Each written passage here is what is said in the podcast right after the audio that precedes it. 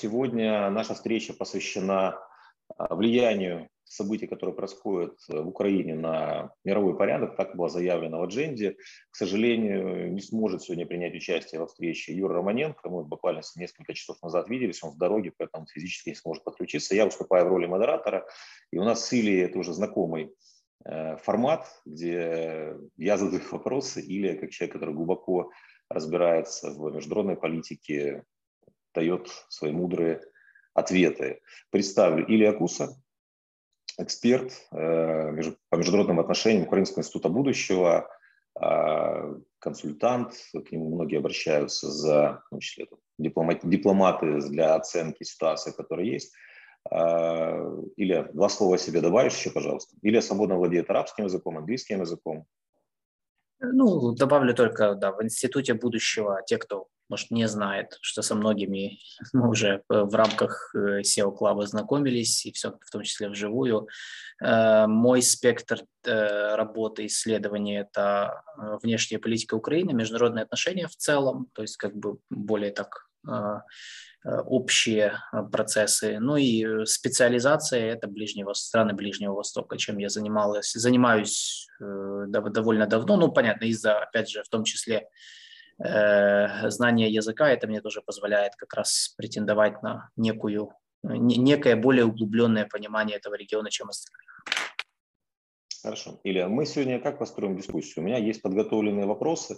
Я бы предложил там сначала там, ответить на несколько из них, а uh-huh. после, если это комфортно, я бы предложил в том числе включить опцию вопросы из зала. То есть, коллеги, кто имеет вопросы, пожалуйста, пишите их в чате. А, или, если формат устраивает, я предлагаю начать. Вполне, да.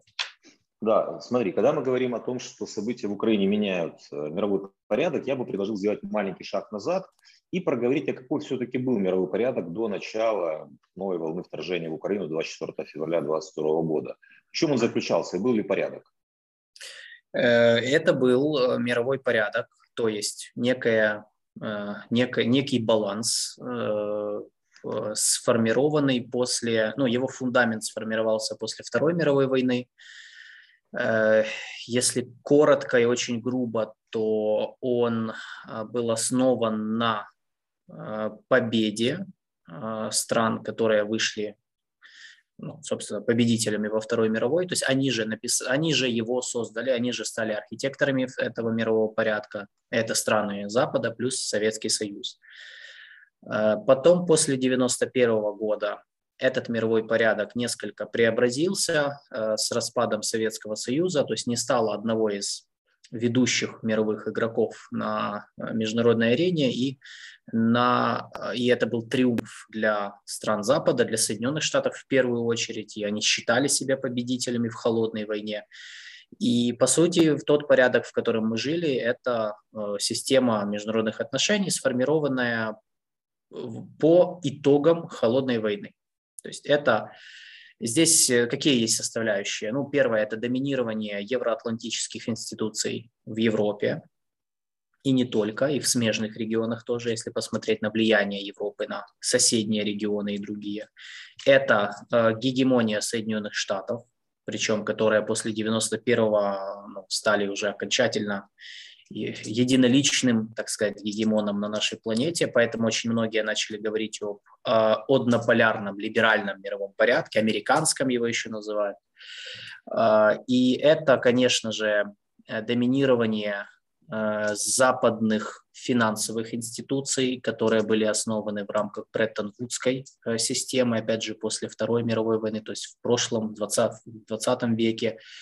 И это, конечно, закрепление лидирующей роли именно западных стран, которые были победителями в холодной войне, и их союзников, например, Япония, там, там Южная Корея, ну, Япония, это если брать самые, э, в э, закрепление их позиций в в э, формировании политической адженды, ее возможности ее корректировать, на нее влиять, монопольно на нее влиять в каких-то вопросах и таким образом определять политику и на региональном уровне.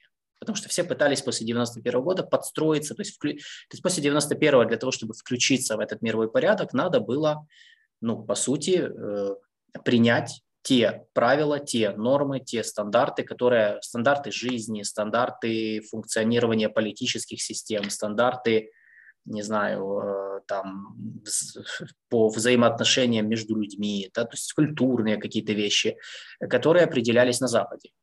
То есть, ну и так же и произошло. Если посмотреть на страны, которые раньше входили в зону влияния или в орбиту влияния Советского Союза, то э, после 91 года, ну на Ближнем Востоке, например, там везде попроходили, э, везде провели там социально-экономические, политические иные преобразования, чтобы приблизиться к вот к этим вот стандартизированным правилам, ну, не пис, не обязательно, не, не обязательно, не, не только как бы, ну, в том числе не писанным правилам, да, то есть, например, Э, там кто-то сделал вид, что стал демократией, да, или кто-то создал какие-то там институты, чтобы быть там более, ну, чтобы включ, были, быть интегрированным в это все.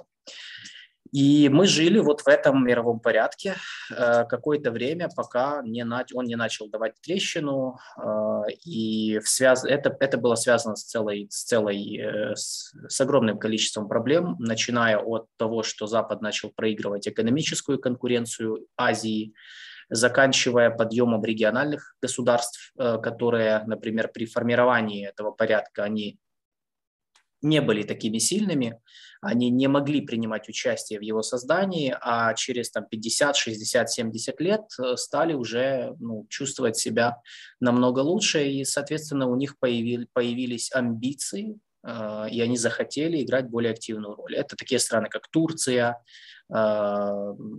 Индонезия, Объединенные Арабские Эмираты, там, Саудовская Аравия, Китай, Индия. То есть те страны, которые при формировании этого западного мирового порядка не, не играли, то есть они были на вторых ролях, сегодня они уже достигли такого уровня, в котором рождаются, то есть они создали такие условия, в которых обычно рождаются амбиции, э, новые как бы цели, соответственно, начала становиться более агрессивной внешняя политика, начался рост национализма, в том числе в Китае, э, ну, то есть, ну, имеется в виду вот той части э, элит, которая более националистически, Китай-центрично относится ко всему, так и в других странах то же самое. Э, и, в принципе, вот Украина находилась, мы, мы тоже были частью этого мирового порядка, в нем мы пытались метаться между э, Западом и Россией в основном, то есть все наши, все 30 лет внешней политика Украины была разорвана вот, ментально, политически, экономически между двумя полюсами. Это Запад коллективный, там это ЕС штаты, в основном Европа штаты, конечно, и Россия. Все. Это очень важно понимать, я потом к этому вернусь, что именно так, то есть именно биполярно у нас все было разорвано. Потому что если посмотреть на другие направления, мы же их особо не развивали. То есть там, Китай, Индия, это все для нас все еще оставалось такое что-то что-то красивое, Прикольно. интересно, да, но неважно. Вот у нас, были, у нас был важный сосед здесь и важные соседи там. Больше как бы мы особо ни на кого не обращали внимания существенно. А, и сейчас, по сути, то, что война в Украине является, я считаю, одним из элементов э, слома этого порядка, его коллапса, по сути, потому что э, Россия, ну, начав вторж... вторжение России в Украину, окончательно показало, что этот мировой порядок, он не способен решать э, международные проблемы, связанные с кризисом безопасности. Он не способен предотвращать конфликты. Да, то есть он, ну, ну и сама, сама по себе война, сам факт, что она произошла, а, говорит о, о том, что вот баланс сил в этом мировом порядке, он был э, он, он, то есть э, мировой порядок не был сбалансирован, поэтому, произ, поэтому начались эти разногласия, поэтому произошла эта война. И сейчас мы находимся, я уже, ну, я где-то выступал и в SEO-клубе в том числе, и говорил, даже объяснял, там, по-моему, есть даже видео того, где я это объяснял, я думаю, организаторы, если что, они могут вам выслать, где э, я объяснял, как проходит вот этот переход между одной системой международных отношений в другую. И я объяснял до войны, э, это было в конце прошлого года, что Украина находится, живет в состоянии межсистемного перехода. Вот, вот все это, что сейчас происходит в мире, это все называется, по сути, межсистемный переход. Когда одна система умирает, она становится неактуальной современным реалиям, потребностям, новой еще нет, и все это порождает, и все это обостряет конкуренцию между государствами за э, роль в будущем мировом порядке, потому что все же хотят занять лучшее место, лучше, ну, так, чтобы э, все хотят формировать новый мировой порядок, конечно же.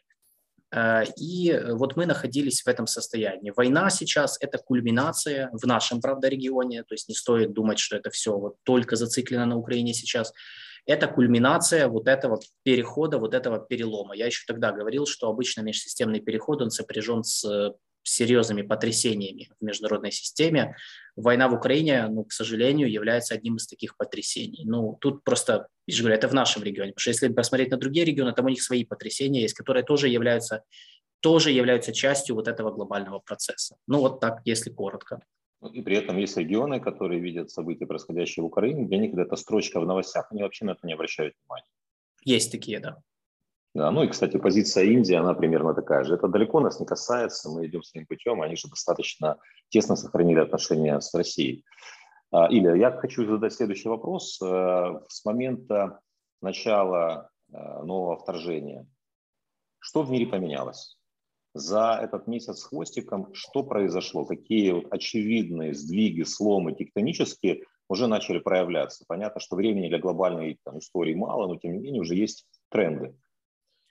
Ну да, сложно сейчас оценивать, когда всего месяц прошел, особенно какие-то ну, глобальные сдвиги, они обычно не так, не так быстро происходят, но то, что я увидел уже, а, первое, я считаю, что вторжение России в Украину привело к, а, ну, по сути, лишило их окончательно лидирующей роли в определении, Россию. да, Россию, лидирующей роли в определении а, будущего, а, будущего как это сказать, геополитического пространства в постсоветском, на, ну, то есть на, на вот постсоветского. То есть если раньше, после 91-го, Россия, э, ну, как бы продолжала играть доминирующую роль на постсоветском пространстве, претендовала, ну как, она считала, что это все еще их зона влияния, все еще их... Ну так с этой ролью соглашались и глобальные игроки. С этой ролью, самое главное, соглашались страны постсоветского пространства в 90-х годах, все это, то есть если посмотреть на конфликты на постсоветском пространстве, то Россия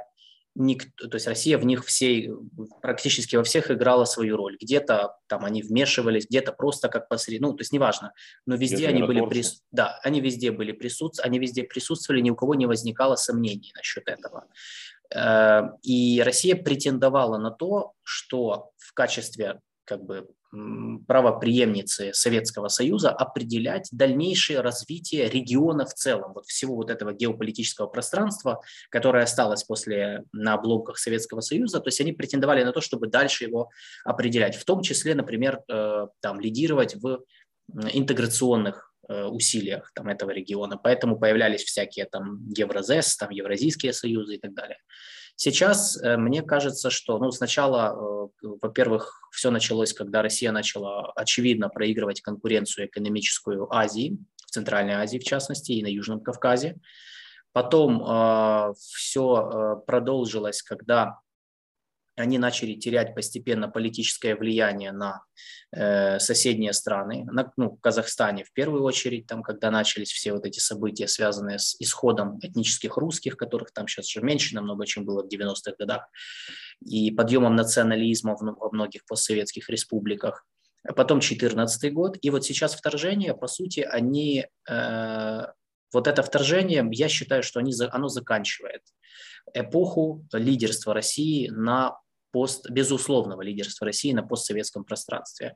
Э, потому что речь Путина 21 февраля, когда он признавал независимость ЛДНР, где он, по сути, поставил под сомнение даже суверенитет стран, которые образовались после Советского Союза, а там у него есть такие фразы, она э, показывает другим государствам, и на примере Украины в том числе, что э, Россия не может быть единоличным, единолично определять будущее этого региона. И по сути региона как такового уже нет. Я считаю, что с вторжением, с войной в Украине в постсоветское пространство как таковое, оно исчезнет. И оно, то есть его уже не будет. Как, ну, уже сегодня даже, если посмотрим, уже нельзя это называть единым пространством, потому что, во-первых, региональные игроки подобрали под себя некоторые государства и усилились. На, начали образовываться самые, самые интересные э, как это, региональные альянсы, типа там, ну вот, там, например, Британия, Польша, Турция, вот это вот та линия, по которой они активно сотрудничают. Ну вот такие вещи, то есть которые раньше ну, не были особо ну, было сложно их себе представить. Э, и, э, и я думаю, у многих стран начало, ну, нач, пришло понимание того, что, во-первых, Россия не единственная, во-вторых, многие из них уже не так зависят от России. Азербайджан уже давно не зависит энергетически от России, так как раньше это было. Многие страны ушли в диверсификацию внешней политики, в многовекторность, как Узбекистан, например, или тот же Казахстан. И э, вот это, то есть вот война, она вот все, ставит точку окончательно.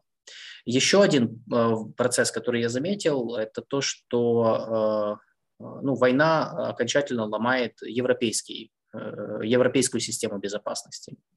Э, что бы там НАТО не говорили, то, что эта война произошла и то, как себя показывают западные партнеры, это все, ну, опять же, оно подчеркивает тот кризис, о котором все знали, но как-то ну, все знали, что после 91-го был серьезный кризис э, НАТО. Ну, в плане кризис именно восприятия альянса, вообще его функции. Э, очень долго не могли понять, какие функции вообще должен этот альянс выполнять после распада Советского Союза.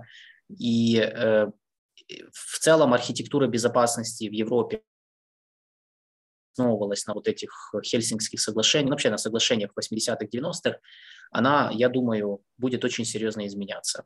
Э, потому что война в Украине показала, что ну, не может, эта архитектура безопасности не может э, обеспечивать безопасность в регионе, в принципе. То есть она не может отвечать на те вызовы, которые создавала для них в том числе э, Российская Федерация.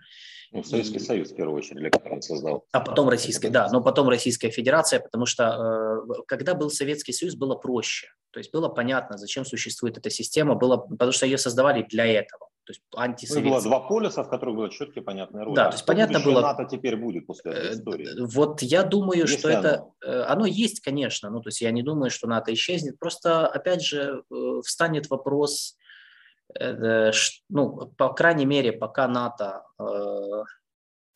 короче говоря, я думаю, что НАТО все дальше будет скатываться к либо ко вторым ролям, и будет появляться конкурентные проекты в рамках Европейского Союза. А, либо же... А приведи, пожалуйста, пример подобного проекта. Ну, есть сейчас в Европе же обсуждают вот, э, вот эти проекты, связанные с, э, значит, созданием, ну, интеграцией ЕС в военных делах, то есть созданием неких... То есть на базе э, ЕС создание собственного блока типа блока или армии, или, ну, неважно, это может быть принять разные формы в зависимости от, на самом деле, идеологической начинки этого всего, потому что если, например, сейчас, э, ну, вот сейчас есть там, популяризируют вот эти вот э, идеи отказа от блокового мышления, ну как это, это называется, менталитет холодной войны, да, то есть когда блоки, что мы должны отказаться от блоков. Ну, назовут по-другому, это не имеет значения, может это будет э, количество разных региональных альянсов, потому что Европа что же, этот, эта война, кстати, показала, что Европа не едина, и она до сих пор не едина. Да, они пошли на вот те вот санкционные давления, которым, ну, против России, но даже на его, э, ну, на его, на примере санкционной политики мы видим, что там все равно есть, причем четко мы уже видим, какие страны, какую там страны Центра, Центрально-Восточной Европы, это там одна история, страны Западной Европы, это другая история, Северной Европы третья. Поэтому э, НАТО, вот, вот ну, я считаю, что они не смогли создать из этой организации, э, вот уйти в многофункциональность, оно не помогло никак. Более того, ну, я думаю, что это все, то есть я думаю, что Альянс будет все больше выглядеть как, э, ну, такая как бы региональная организация, европейская, для решения разных проблем, причем в области, ну, так как типа какой как сервисы, да, то есть там, например, э, в области безопасности, пограничного контроля. Вот, скорее всего, они, они сосредоточатся на более предметных вещах, чем и НАТО и занималась в последнее время. Это, например, там приграничный контроль, когда они там останавливали беженцев, отлавливали в морях, хотя это странно, ну, причем тут, но как бы есть такое. Или или помогали реформировать армии разных стран, чтобы привести их к единому знаменателю. Но я не верю в доминирование НАТО в, в будущем в мире в целом. Ну, то есть после этой истории, ну, как бы, я думаю, что мы придем опять, то есть как, на какой-то момент, я думаю, война в Украине вернет э, разговоры о сферах влияния, которых хотели избежать, потому что то, что да, даже вот сегодня Сегодня шли переговоры в, там, в Турции, э, и вот эти комментарии... А, которые... Кстати, был, до того, как ты подключился, коллеги спрашивали оценку переговоров в Турции. Если можно, чуть больше деталей Э, да, да. Хорошие переговоры плохие, какие следующие шаги, последствия? А, это, по су, вот, это, вот эти переговоры, вот то, что обсуждали, вот этот нейтральный статус, там, под гарантией всех остальных, э, это все, это же все про сферу влияния, это про сферы, ну, это же об этом. То есть, мы, то есть мы возвращаемся к э, идеям, которые, это просто это не называют разделением на сферы влияния, но это так. И, ну, я оцениваю то, что, скажем так, мне, мне сложно оценить, потому что ничего, ничего нет. То есть это есть заявление, Э, звучат они все хорошо, красиво, там, если все это правда и все будет железобетонно выписано, э, это все, это самый оптимальный вариант, который я сейчас вижу для нас. Для Украины. Да, для Украины. Э, но здесь куча вопросов. Просто, ну, во-первых, где, какие, что за гарантии безопасности? Ну, то есть, что будет выписано, как они будут написаны, как, как это в документе будет звучать. Как это они вообще... будут реализованы, а что будет, если они как ну ладно, не будем сравнивать с Будапештским меморандумом, но если ну, не смогут эти гарантии нам дать. Вопрос, то есть первое, как выписывается гарантийный механизм, потому что в Будапе... проблема Будапештского меморандума там была в том, что там, там, не вы... да, там ничего не выписано, там общие слова. Второе, это, конечно, а, ну, а где будет линия разграничения, если она будет, ну, где остановится, потому что мы не понимаем, переговоры велись на фоне боевых действий. То есть обычно классич, ну, классическая схема – это стороны договариваются о прекращении огня, где-то фиксируется, то есть где-то останавливаются войска, и потом начинаются политические переговоры. У нас по-другому. У нас как бы началось сразу же с политических переговоров, сразу же нейтральный статус, не вступление в НАТО, но а вступление почему в ЕС. логики случилось? Ну, я, потому что россиянам невыгодно, они еще не удовлетворены военной ситуацией, им невыгодно останавливаться, они хотят добить Мариуполь, они хотят э, дозахватить части Донецкой и Луганской областей, как минимум, может быть, еще что-то появится, и они хотят закрепиться на уже оккупированных территориях. Это Херсонская область и часть Запорожской. Вот у меня большой вопрос, например, выведут ли они оттуда войска? То есть Потому что нам-то сказали, что вроде как они должны выйти, ну, то есть вернуться статус-кво должен до 24, до ситуации на 24 февраля. Что это значит? Ну, это же все равно непонятно. Ну, то есть они выведут оттуда войска или они уйдут там только Киевская, Черниговская, Сумская, Харьковская области, например. Э, также есть вопрос, связанный с э, гарантией, ну вот, э, внеблоковостью, нейтралитетом. Э, я всегда был сторонник нейтралитета, ну, имеется в виду нейтральной, прагматичной, многовекторной политики. То есть я об этом говорил, ну, многие это, об этом знают. Но как бы я, у меня нет иллюзий, то есть я знаю, как это должно выглядеть. Нейтральная политика не означает слабой политики. Для нейтральной многовекторной политики э, нужно кардинально переделать, полностью перестроить внутреннюю и внешнюю политику вот полностью. То есть, и, это, и это на самом деле очень сложно вести такую политику. Если то можно, есть, несколько тезисов. Скажи, что конкретно должно быть изменено. Да, я сейчас, я сейчас объясню. То есть, во-первых, э, ну, у нас, как, у нас просто как, у нас же всегда, ну, в общественном сознании нейтралитет – это что-то такое, типа слабаки, которые там ни с кем не ссорятся, просто вот сидят, ну, и вообще ничего из себя не представляют. Но это не так. А, нейтралитет э, юридически, статус постоянного нейтралитета дает, э, например, ну, право государства на самооборону, оно является неограниченным вместе с нейтралитетом. Это как бы первое. То есть если мы нейтральная страна, значит нужно будет не просто отстроить вооруженные силы, а их, ну, на них делать огромную ставку, потому что по сути ну, тут только на них, только они являются гарантом безопасности главным. Второе, э, нейтралитет, и ну, он предусматривает, что мы не присоединяемся там, к одним блокам против других, не размещаем у себя военных баз. То есть нам нужно вести балансирующую политику все время, постоянно. И от того, насколько эффективно мы это делаем, настолько нам будут доверять потому что ну, нейтралитет же тоже мы можем сказать, что мы нейтральные, как это было когда-то. Но при этом, ну, то есть у нас когда-то была внеблоковость, не, не нейтралитет, у нас была внеблоковость. Но мы не, мы не проводили внеблоковую политику. Мы пошли к России. Это 2010 год, если я не ошибаюсь, была внеблоковость Януковича. Но это, ну, это все как тоже, это, это как у нас когда-то была политика многовекторности, но по факту ее не было, потому что мы ее провозгласили, но все равно у нас была биполярка между Россией и Западом, больше ничего не существовало. То есть, э, если реально этим заниматься, э, это очень серьезная игра, очень ну, нужна хорошая кадровые ресурсы, финансовые, политические ресурсы, нужны сильные институты, реально, не, не на бумаге, а реально сильные институты, потому что от них зависит в том числе, например, э, система сдержек и противовесов. То есть если у нас а, если нейтральный статус, если внеблоковый статус является принципиальной основой а, государственной политики, а, его надо постоянно, ну, по сути, охранять от, например, политиков, которые в своих там электоральных целях захотят там что-то с ним сделать. Для этого нужна мощная прослойка средней бюрократии, которая не позволит, значит, дискредитировать нейтралитет. Ну, какая существует в Швейцарии или в Австрии или в Финляндии, где у них это там, ну или во Вьетнаме, например. Вот есть на хвыле стоит две части статьи про внешнюю политику Вьетнама, кто хочет, почитайте. Там просто глубоко расписано, э, что из себя представляет вот эта нейтральная внешняя политика Вьетнама. Так там, ну, цел, это целые институции, которые над этим, то есть это институционально закреплено. Поэтому, ну, вот э, я сторонник такой политики, потому что я считаю, что э, геополитическое положение Украины позволяет нам играть такую, позволяет нам так играть, но, конечно, есть куча вопросов вот такого характера, там, предметного, которые нужно решить.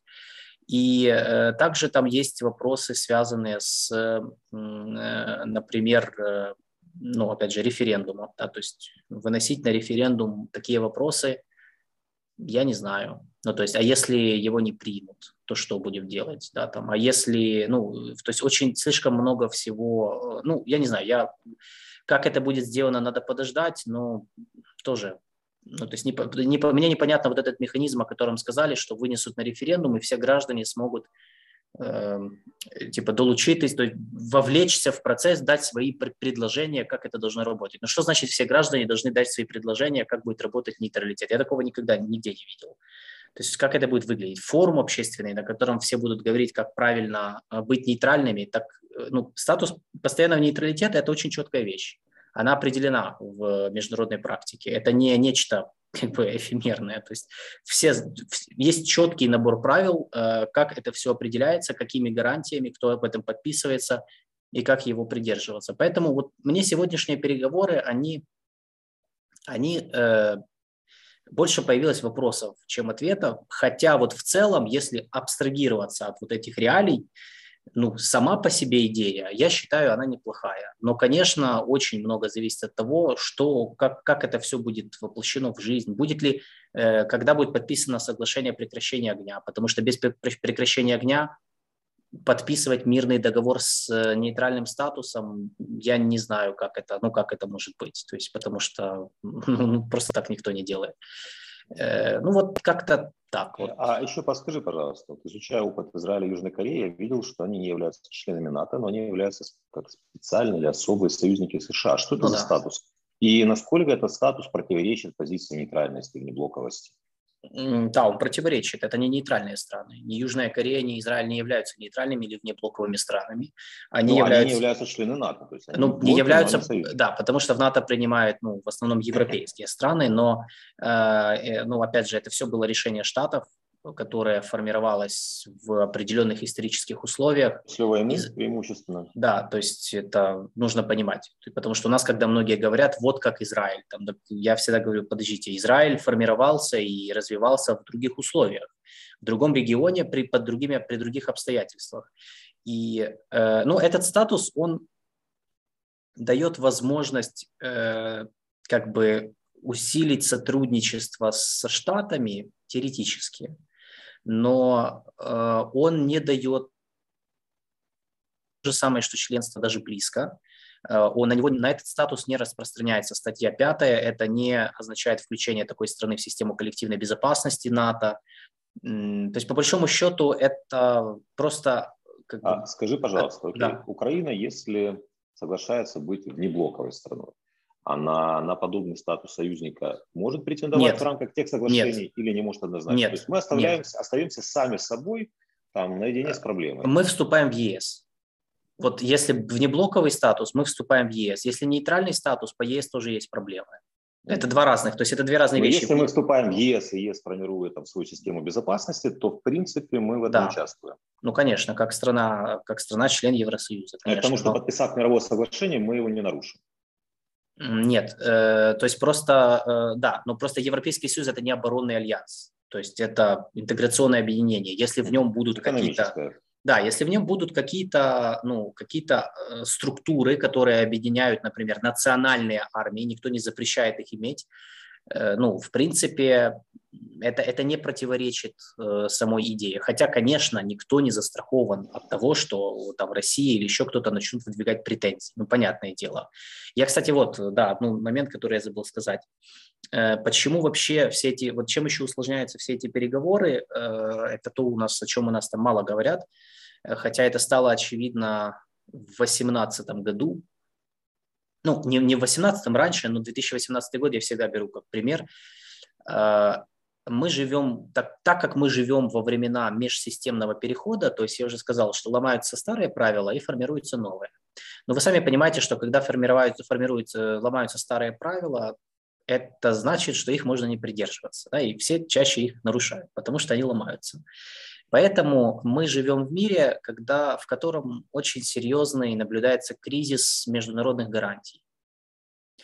Э, к сожалению, на сегодняшний день я констатирую, что ну, очень редко, когда кто-то что-то может вам вот подобное гарантировать. Ну, я безопасность. У нас не, не, не только кризис безопасности, у нас кризис вообще системы международного права, потому что также предусматривает да. наличие гарантий, последовательности и наличие да. санкций. Ну, а кризис системы, международно-правовой системы – это тот то же, что я говорил, это слом старого мирового порядка, потому что старый мировой порядок, одним из его элементов, это были вот эти международные нормы и правила, сформированные, скодифицированные после Второй мировой. То есть э, почему 18 год? В 2018 году Соединенные Штаты в одностороннем порядке вышли из иранского ядерного соглашения.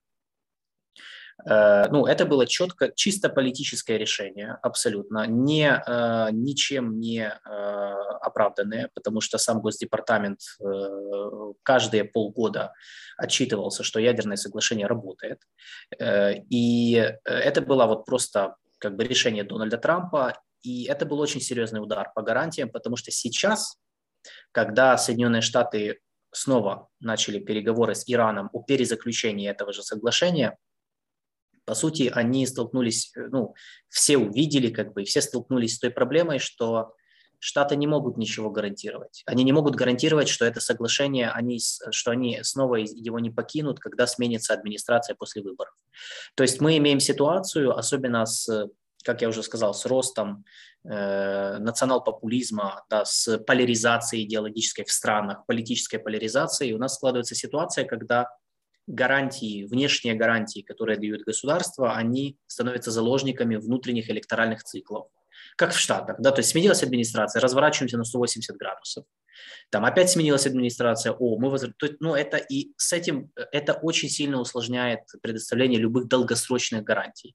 Поэтому, например, сейчас вот Штаты ведут переговоры с Ираном о перезаключении ядерной сделки, и, э, скорее всего, если они ее заключат, это будет временное соглашение, все это прекрасно понимают. То есть это на 2-3 года, потом опять придут республиканцы, и опять выйдут из этого соглашения, опять наложат санкции против Ирана.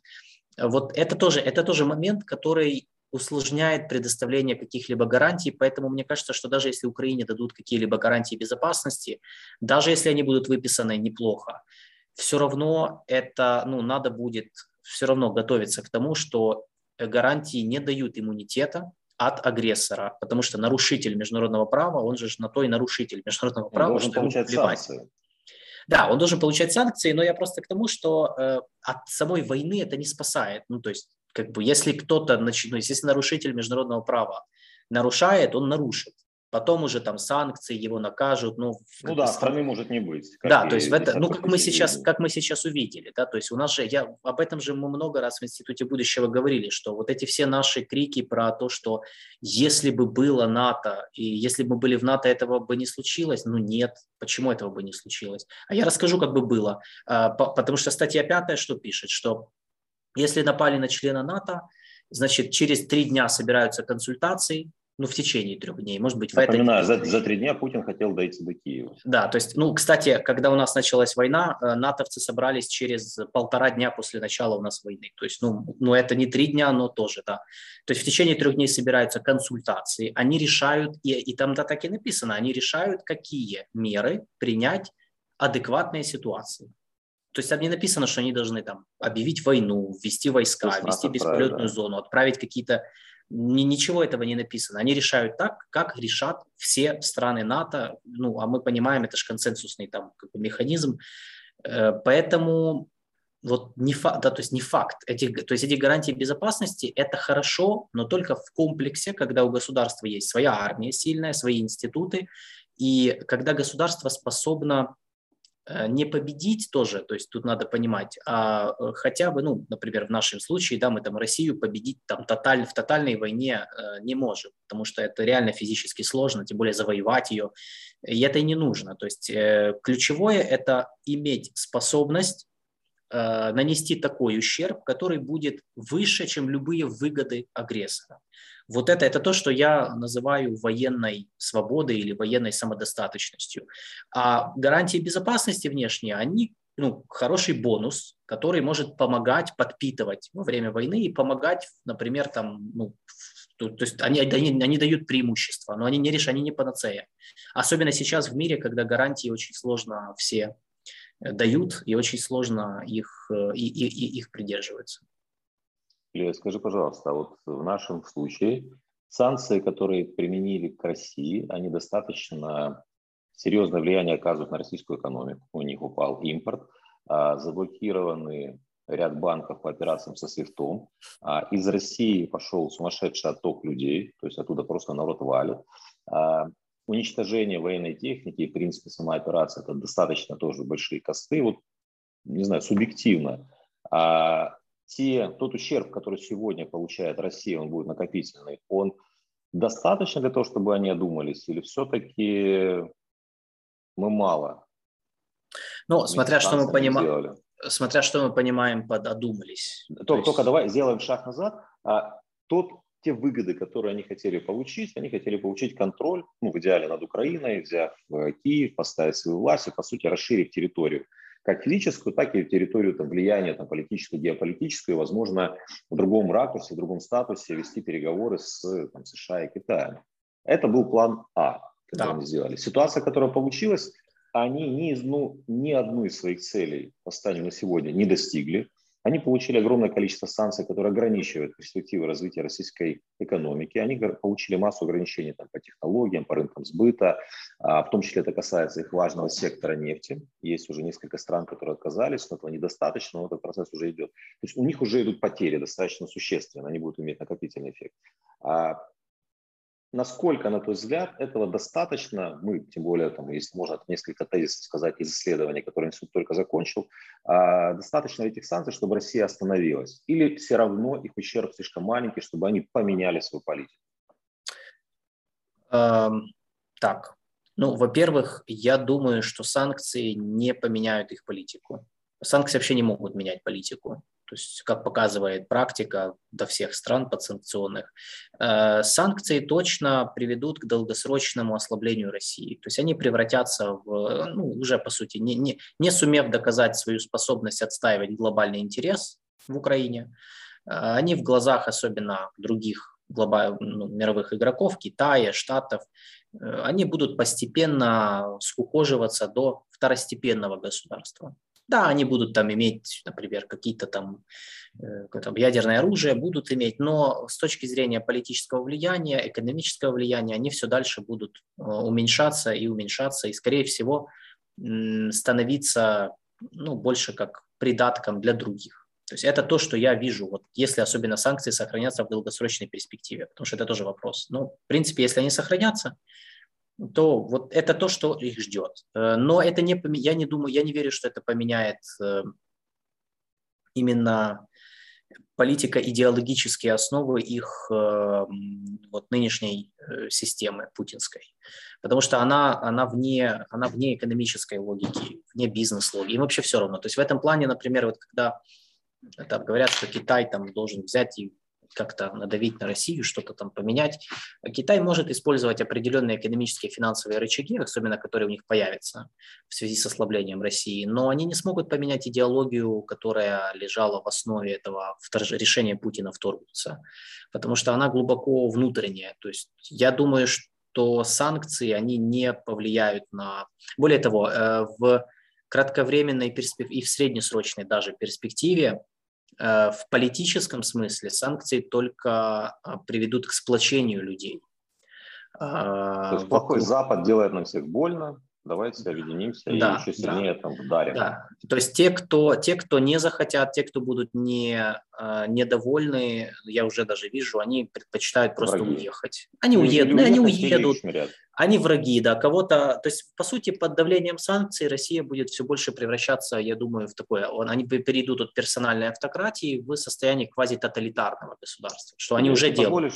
Я добавлю еще два комментария. Первое, да. здесь в, этом, в, это, в этой части диалога было бы интересно вспомнить позицию, которую Сурков высказывает, после, высказывал последние там, три года, где он в частности описывал э, стремление России к некой там, самоизоляции, они этого даже не боялись, об этом четко в своих текстах говорит.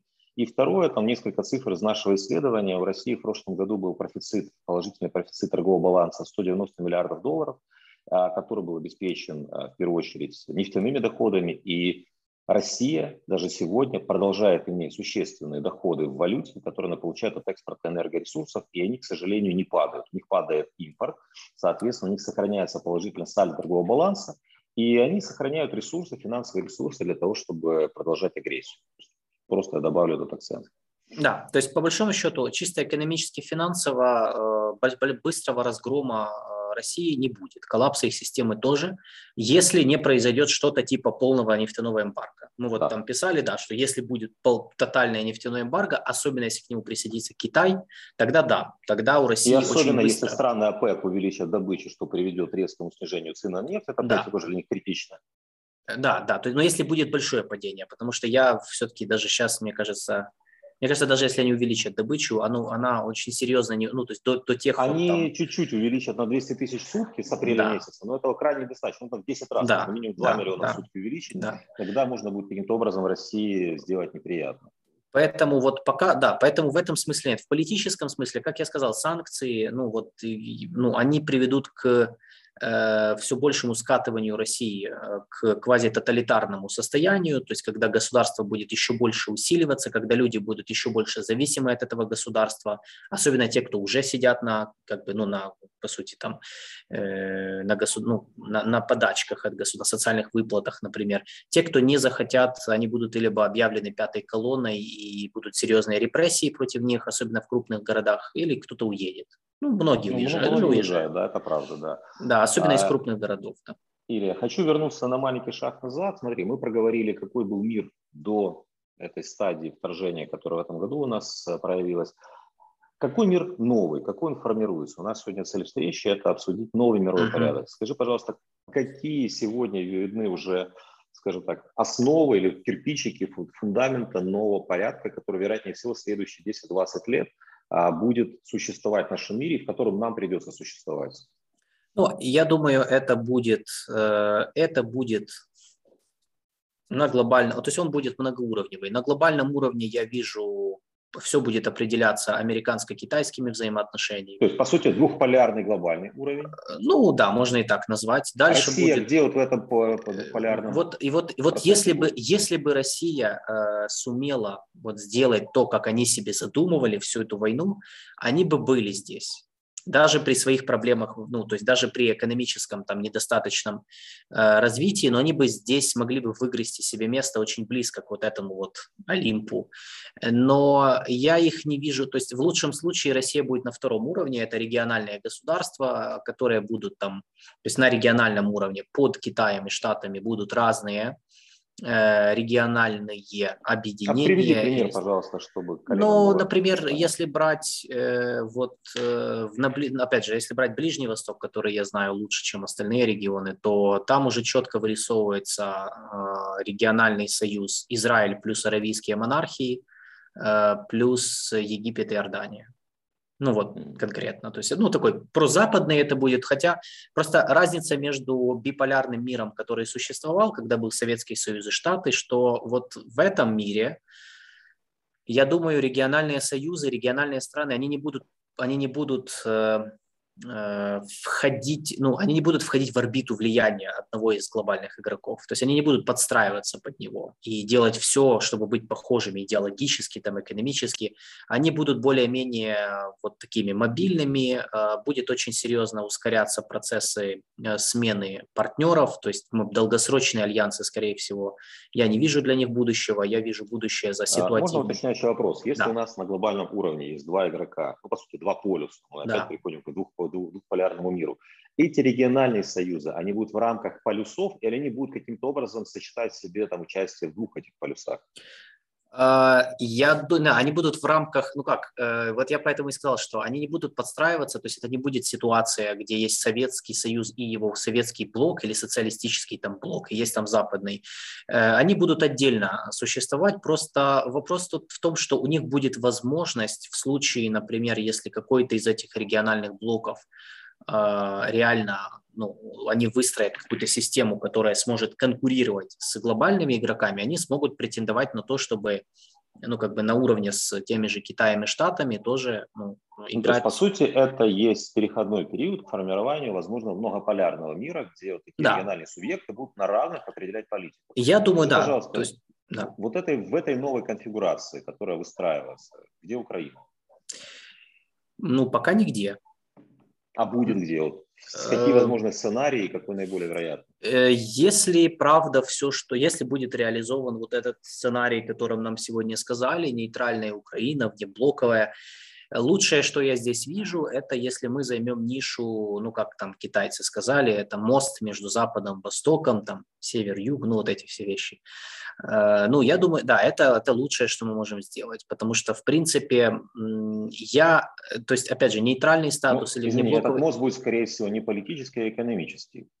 Да, то есть логистика, экономика, вот это. Производство. Есть, э, потому что политически все, это все мы, скорее всего, если у нас будет нейтральный или внеблоковый статус, ну, здесь у нас очень будет э, сужено поле для коридор э, для вот маневров именно военно-политических. Э, то есть, скорее всего, вот я вижу такую роль для нас, но это в лучшем случае, э, потому что если, если, если мы будем говорить о нейтралитете, то есть присоединяться к какому-то из этих блоков нам будет нельзя, может, это и хорошо, я не знаю. То есть, ну, может, нам будет нельзя, пока существует э, Россия, с которым подписали соглашение. С, ну, не только с ней, да, пока есть вот этот консенсус, потому что мы должны понимать, что мы сейчас подписываем соглашение не с Россией. Если это будет вот этот международный договор многосторонний, который, как сказали нам, э, как сказал Арахамия, будет, или, или Подоляк, будет ратифицированы в парламентах других стран, то это серьезно, не только Россия. Мы будем отвечать, в том числе перед всеми, кто, кого пригласим быть нашими гарантами. Это нужно понимать. Поэтому вот этот консенсус, который будет выстроен вокруг нас, это хорошо с одной стороны, потому что ну, такой консенсус, он может быть сильный, особенно если мы будем придерживаться своих обязательств. Но с другой стороны, надо понимать, что это ограничивает наше поле маневра. И, соответственно, да, скорее всего, будет упор сделан на экономику, на транспорт, логистику, может быть, энергетику. Э, если этого не будет, э, ну, то есть я еще рассматриваю вариант, что нас, ну, вернее, если война продолжится и будет очень длинной, то, ну, я здесь будущего Украины, ну, будущее будет очень такое, ну, никакое для Украины. Я не вижу, чтобы мы были каким-то тогда сильным игроком, потому что тоже надо понимать, что война, любая война, она приводит к серьезному ослаблению, во-первых, в принципе, истощению и, зави- и впаданию в зависимость от внешних сил. Любой конфликт. Э, то есть он, ну, он реально маргинализует государство. Э, неважно, не, не, не вне зависимости от его исхода, особенно если он затянутый. Потому что вот, например, мы можем э, сказать, что э, в, военном, в военном смысле мы там выступили лучше, чем россияне. Это правда. Но с другой стороны, мы куча потеряли объектов инфраструктуры, каких-то там, ну, коммуникаций. То есть, да, ВПК, очень много чего мы потеряли, соответственно... Бизнес, мы, людей, которые уехали, да, мы на вы... продукт, потребители, рынок сократился. Да, то есть статус-кво, он уже не будет прежним. То есть это не так, что вот один день повоевали, все, там отбросили. Уже месяц прошел, это уже будут, будут некоторые невосполнимые потери, и э, какие-то позиции мы уже потеряем или потеряли. Даже вот по экспортным рынкам, вот я писал у себя в телеграм-канале про то, что мы фактически потеряли э, сейчас, по крайней мере, я не знаю, ну, как мы восстановим, ну, может, восстановим э, рынки зерна э, на Ближнем Востоке. Ну, потому что сейчас же мы не везем ничего, а те страны, им, им, это, им, им это зерно очень срочно нужно, потому что там от, от зерна зависит буквально, буквально все. И тот же Египет, там Алжир, э, они да, уже... некоторые страны на 85% зависят от поставок именно из Украины. А вообще количество да, из Украины... людей, которые голодают и, в принципе, нуждаются, это больше 280 миллионов человек. Да, то есть и Украина один... нарушает баланс в системе продовольственной безопасности. Да, и эти рынки подберут конкуренты, конечно, потому что сейчас вот тот же Египет, например, я читал, что они с апреля уже договариваются, чтобы уже с апреля к ним везли зерно из э, Австралии, Парагвай, э, угу. Канада. Ну вот то что, то, что они уже, по крайней мере, объявили.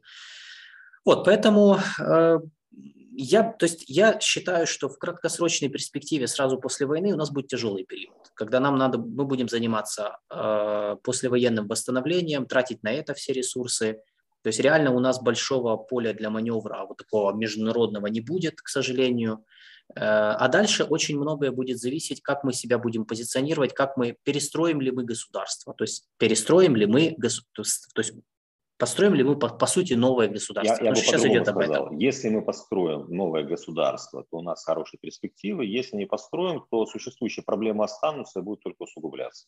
Да, да. Поэтому, то есть эта война, вот, к сожалению, она привела к, ну, к нашему ослаблению, то есть не только к ослаблению России, но и к нашему ослаблению. Это нужно это нужно э, признать. И там можно говорить, что да, вот Россия будет слабее, да, она будет слабее, да, там какие-то, э, она очень много чего потеряет, там, может быть, даже станет там каким-то сырьевым придатком для, для Китая того же, скорее всего, ну, китайцы очень надеются на это, э, но при этом всем надо, надо понимать, что мы как не были такие, ну, мы же стали, по сути, вот то, то, о чем мы начали говорить, когда три месяца назад началась вот эта вся история с кризисом безопасности между Россией и Западом, мы, по сути, стали предметом переговоров. Уже тогда было видно, что мы ничего не решаем вообще. То есть Разменная просто... монета, объект.